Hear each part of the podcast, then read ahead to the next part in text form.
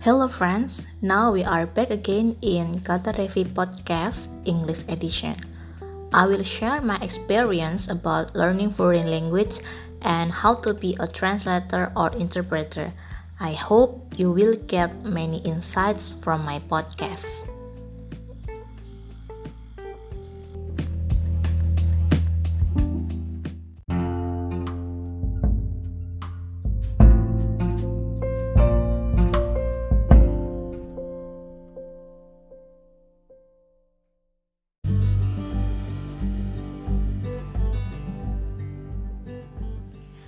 Hello friends, now we are back again in Kata Revi Podcast. Our topic today is about how to learn language if we don't have any partner to practice. For example, in speaking or maybe in listening. I know that learning foreign language is a long time commitment, especially for you who are busy with another activity like working in a company just like me. I work in a Japanese private company, so I can practice my Japanese language every day. But how about my English and Korean learning? Here is some simple tips that you can try to follow. First, I listen to a podcast. I love to listen various kinds of podcasts Search your favorite topic so you won't getting bored when you listen to the podcast. Usually, I search motivation or self-improvement podcasts to maintain my English listening skill.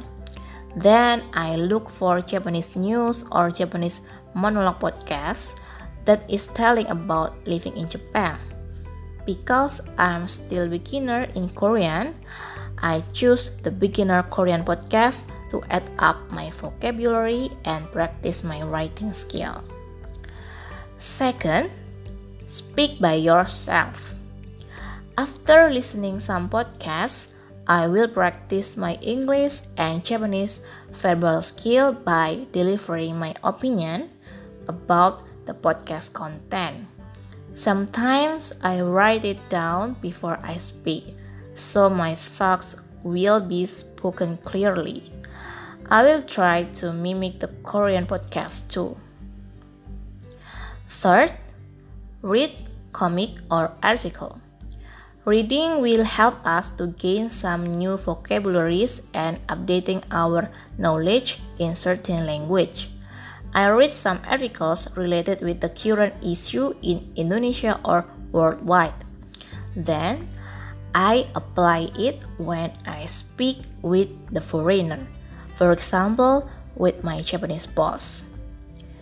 It helps me to look more professional and also I can practice what I have learned with other person. If you don't have any foreigner friends or foreigner coworker or partner, you can speak it by yourself in front of the mirror, or maybe you can look for the other friends from apps like Twitter, and then you can learn from the foreigner.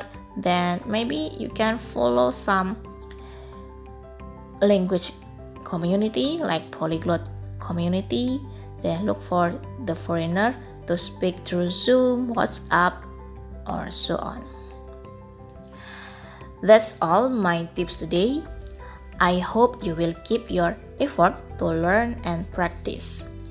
Or you can use the technology like Zoom app and others, like what I have said before. Kambate, fighting, don't stop learning. See you in my next podcast.